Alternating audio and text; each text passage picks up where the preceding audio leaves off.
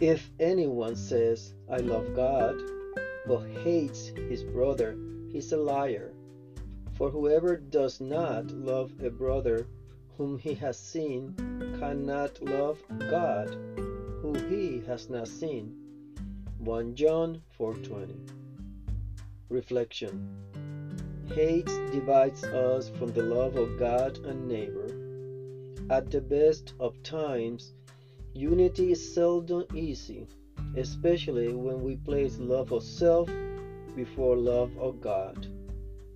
Just like the early Christians, we too struggle with love and hate, with unity and division. However, as long as we remember to place God's love before ours, unity will always have a chance. Today's intention.